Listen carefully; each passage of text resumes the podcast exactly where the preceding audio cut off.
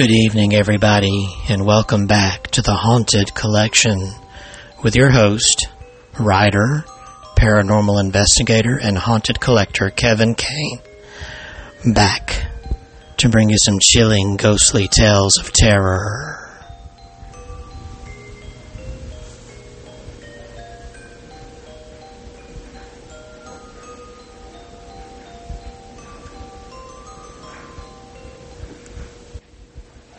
Again, good evening to you all. And I'm sorry my voice is coming and going, so if it breaks a little bit, I do apologize for that. It's that time of year here, here in Alabama where the temperature starts going up and down and up and down, and it messes with your sinuses. So it's pretty rough here trying to, to live in that kind of temperature. but we all get by somehow. So, welcome back. Good evening. And as always, I want to start by inviting you to visit my website, myhauntedDolls.com. You can shop in the shop, shop, shop, shop, and purchase an autographed book today. I've got several books out there, most of them dealing with the supernatural. There are supernatural novels. There's a couple of books with supernatural stories. One of them is called Dark Awakening and Other Tales for a Midnight Hour. And it's a collection of my own original short stories. So be sure to check that out. And also, I have some books about my haunted items out there. And if you want to buy these on Amazon or if you want to read them on Kindle, they are available there. And there are a couple of my books on Audible. One of them is performed by me. Legends of Indian Narrows, Ghostly Childhood Memoirs. Those are the stories of my old neighborhood where I grew up and the ghostly tales that surround the area. So be sure to check that out or listen to me read the book on Audible. And speaking of stories, let's get on into the stories for this episode. I've got two ghostly terror tales. Now, when I was young, I used to love reading books by Daniel Cohen.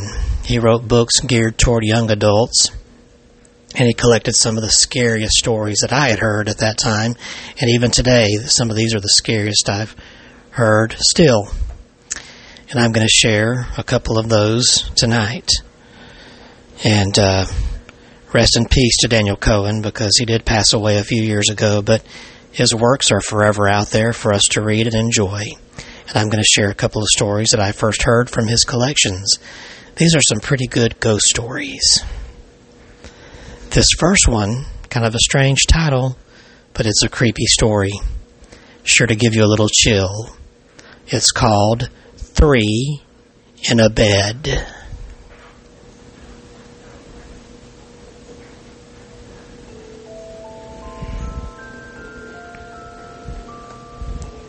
There are many versions of this particular story, so it is no longer possible to tell which is the original. But this is the way that most people first heard it. It was shortly after World War II. John Pomeroy had been discharged from the Army. His third day out of uniform, he married Anne Norton. John and Anne had known one another for years. They had been engaged since he had come home on leave for a few days during the dark winter of 1943. Before the war, John had been a moderately successful commercial artist in New York, in the city. Magazines and advertising agencies provided him with a steady stream of work. John, however, was never happy with this life. He had always wanted to be a painter. Now, with several years of painful war experiences behind him, he felt that he could not face the commercial art world again. He had saved some money, and what he wanted to do was to buy a place in the country and just paint for a while. This decision pleased his wife Anne. She too was a painter who had tired of city life. The grim war years had also given her the desire to get out into the country where nature was still beautiful. They had often written to one another about this shared dream, and now they were going to do it. Finding the right house was less of a problem than they had expected. They only had to look for a few days. The real estate agent showed them a large country house about 90 miles to the north and west of New York City. It was airy and well lighted with plenty of room for a large studio. The house had more room than they really needed, but the setting was so pleasant and the price so reasonable that John and Anne decided to take it anyway. The top part of the house could always be closed up, after all. John and Anne were very happy with their house. They would have been completely happy with it were it not for one little thing. They often took a walk in the evening, and when they returned, they sometimes saw a light in the unused portion, the upper part of the house. John investigated but found nothing.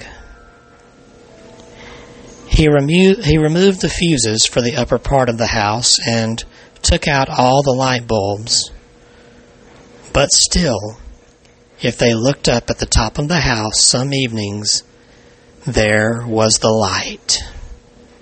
It was eerie, so eerie. Finally, John decided it was some sort of optical illusion but Anne was not so sure. No one who has a large house in the country will be left alone for long, especially when the weather turns nice. An old army buddy of John's was the first visitor. The ground floor was completely taken up with living quarters and studio. In order to accommodate their guest, John and Anne put him in a room on the second floor. John had replaced the fuses and the light bulbs, and Anne had cleaned up and aired the room and put out some fresh sheets on the bed. Though it had been unused for months, perhaps years, it seemed very pleasant. John had almost forgotten about the strange lights. Anne remembered, but she said nothing. The visitor had gotten lost on the way to the house. He arrived when it was quite late and everyone was tired. John and Anne insisted that he go directly to bed and they could talk in the morning. The next morning at breakfast, the visitor looked even worse than he had the night before. He looked as though he had not slept at all that night. When he was asked what happened, he insisted that everything was just fine. Yet, it was obvious that something was very wrong. Then he told John and Anne that he would have to leave at once. They were surprised and hurt and asked him why. He simply repeated that he would have to leave. Nothing would change his mind, and he would not discuss it. Within the hour, he was gone. John and Anne were completely puzzled by what had happened. They did not brood on this puzzle for long. A short time later, more visitors arrived. They were a young couple, almost the same ages as John and Anne. The four of them had been friends before the war, and they had not seen one another for years, so their reunion was a joyous one. The couple was put in the same upstairs bedroom as the previous visitor. The two went to bed late that night, and since they were both tired, they fell asleep almost immediately. After about an hour, the man woke up He had a strange and unsettling feeling. He felt his wife asleep on one side, but he also had the impression that there was somebody or something else on the other side of him in the bed. This brought on a wave of such unreasoning terror that he was afraid to reach out his hand and touch whatever it was. He was even afraid to turn on the light and take a look at it. Instead, he quietly woke his wife. He told her to get out of the bed and walk to the far side of the room, and he followed her. The room was dimly lit by moonlight coming through the open window. They looked back toward the bed. The sheets and blankets were heaped up as if they were covering a human form. The couple stared at the form but could not make out any details. Then they heard footsteps coming slowly down the hallway outside the room. The footsteps reached the door and stopped. The door handle began to turn slowly, and the door started to swing open. The couple did not know what they would see. They did not want to see anything, so they hid their eyes. They heard the footsteps enter the room. There was silence for a moment and then came a hideous choking sound from near the bed. The man lowered his hands just in time to see the sheets and blankets twitch and shudder, then slide from the bed onto the floor. The footsteps then retreated back across the room, down the hall, and faded away into the darkness. There was to be no more sleep that night. The two swore that they would never spend another night in that room. They told John and Anne so the next morning, when they described what they had seen and heard. John then called the previous visitor. He admitted that he had an identical experience when he stayed in the room. He was simply afraid to talk about it at the time, and he did not want people to think he was crazy. No one had any explanation for what happened. John and Anne did not wait around for one either. They sold the house as quickly as they could and moved back to the city.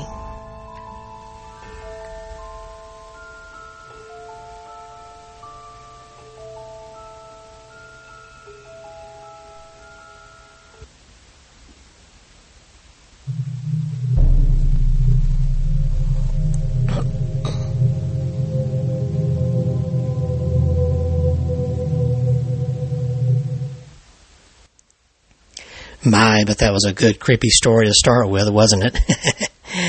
and we have another one to go, so hold on tight. Keep those seatbelts fastened. Here comes some more creepy, ghostly terror in the story called The Hooded Figure.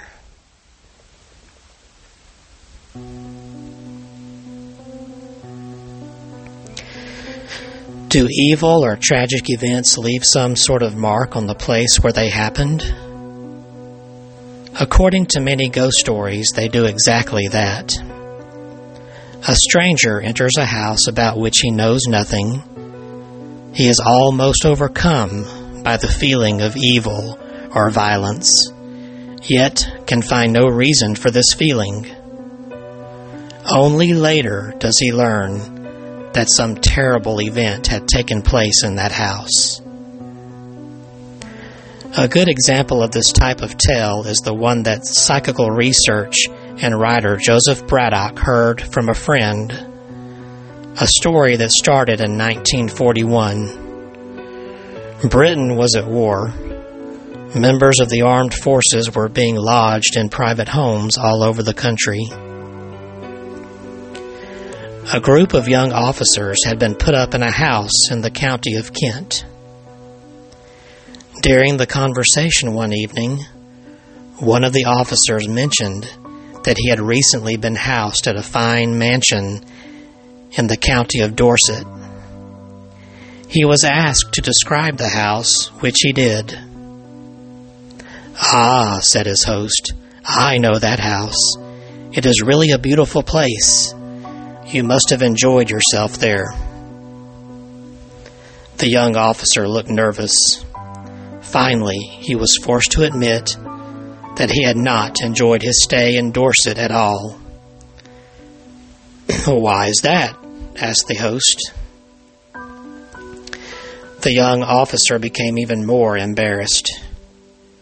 Grudgingly, he said that he thought the house had been haunted.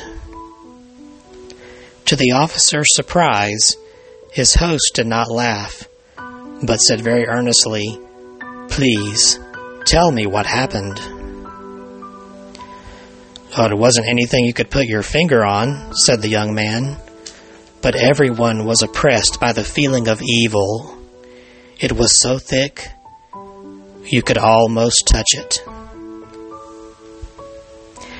Everything had been fine when the army men first came into the house. The owner had moved out, but before he did, he had put most of his art treasures in storage. There was only one picture still in the dining room. It was a picture of an older woman wearing the clothes of an earlier time. Regarding the picture, the owner left some very strange instructions. The picture had to stay exactly where it was. It was not to be moved for any reason. The officers hung a dartboard in the dining room to keep them occupied. During one game, a badly thrown dart nicked the picture frame. The colonel who was in charge was very angry. He said somebody was going to throw a dart into a valuable picture. So he went against the owner's instructions. He had the painting taken down and stored in the attic. And that is when the trouble started. The men began to feel an evil presence nearby. It was almost as if they were being followed. They never saw anything, but at night they sometimes thought they could see the door handles of their bedrooms moving on their own. The doors never opened, and no one ever came in.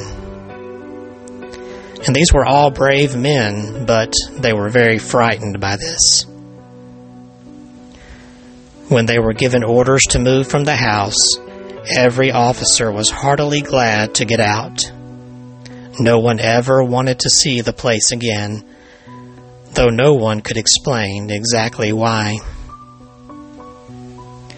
Well, that's about all there is to it, said the young officer. It really isn't much of a story. His host had been looking very serious. He seemed to be considering what course of action to take. Finally, he said, I think that I can throw a little light on what happened. By an odd coincidence, during World War I in 1917, I was sent to Dorset. I was recovering from a wound, and I stayed with an elderly lady in the neighborhood of the house of which you spoke. She told me that the mansion had once been the scene of an awful tragedy. This story also involved army officers about 1807, there was a regiment of soldiers quartered in the area. The owner of the mansion asked the general of the regiment to dine at his house. The general was asked to bring one of his young officers with him. There was to be a party with dancing afterwards, and there were several single young ladies who needed partners. The general, of course, accepted the invitation at once. He took with him a young officer whose family he knew well. The young man had always been one of the brightest and most well mannered officers in the regiment. During dinner, the young officer was seated at the table between two of the single young ladies. They were very attractive, and they both tried to make conversation with him, but he completely even rudely ignored them. Now, this was quite unlike the young man. Worse still, he was staring directly at his hostess with a look of horror on his face. The general had no idea what the cause of this strange behavior might be.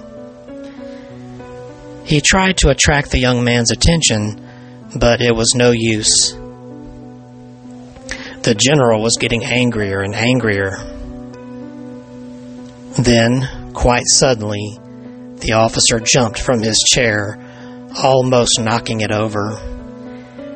He shouted, I can't take it any longer, and he rushed from the room. The general now assumed that the, fo- the fellow had suddenly gone mad. He followed the young man, not knowing what he would do next. Following was not an easy task, for the officer had mounted his horse and was galloping away as if the devil were pursuing him. But the general had a faster horse. He finally overtook the young man and grabbed the bridle of his horse, bringing it to a halt. What the devil are you doing? shouted the general. The devil! The devil, that's it! cried the officer. I saw a hooded figure standing behind our hostess. The figure was telling her over and over again to commit suicide. The general was now sure that his junior officer had suddenly gone stark mad. He tried to calm him down. Nonsense, my boy, nonsense. It's just your imagination. They did not talk for long, for a horseman was approaching at breakneck speed. It was one of the footmen from the house. Where are you going? Shouted the general. The footman drew up for a moment. To get a doctor, he panted, but I don't know if it's already too late. What happened? asked the general, fearing he knew the answer to that question. Just after you left, said the footman, Madame grabbed a knife and cut her throat in front of everyone.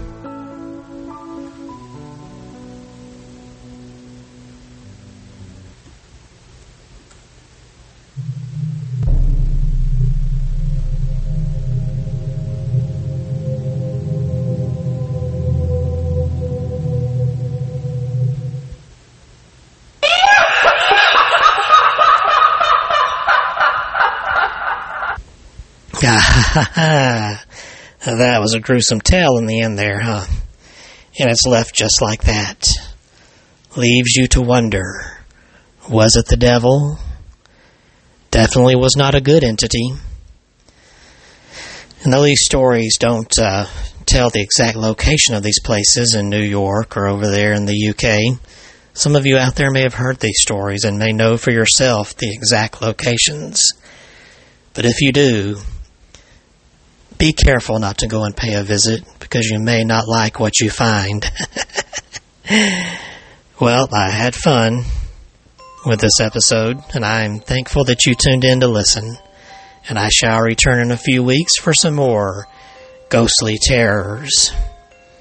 Until then, behave yourselves, be respectful to the dead, keep those doors and windows locked, but by all means, have a happy haunting.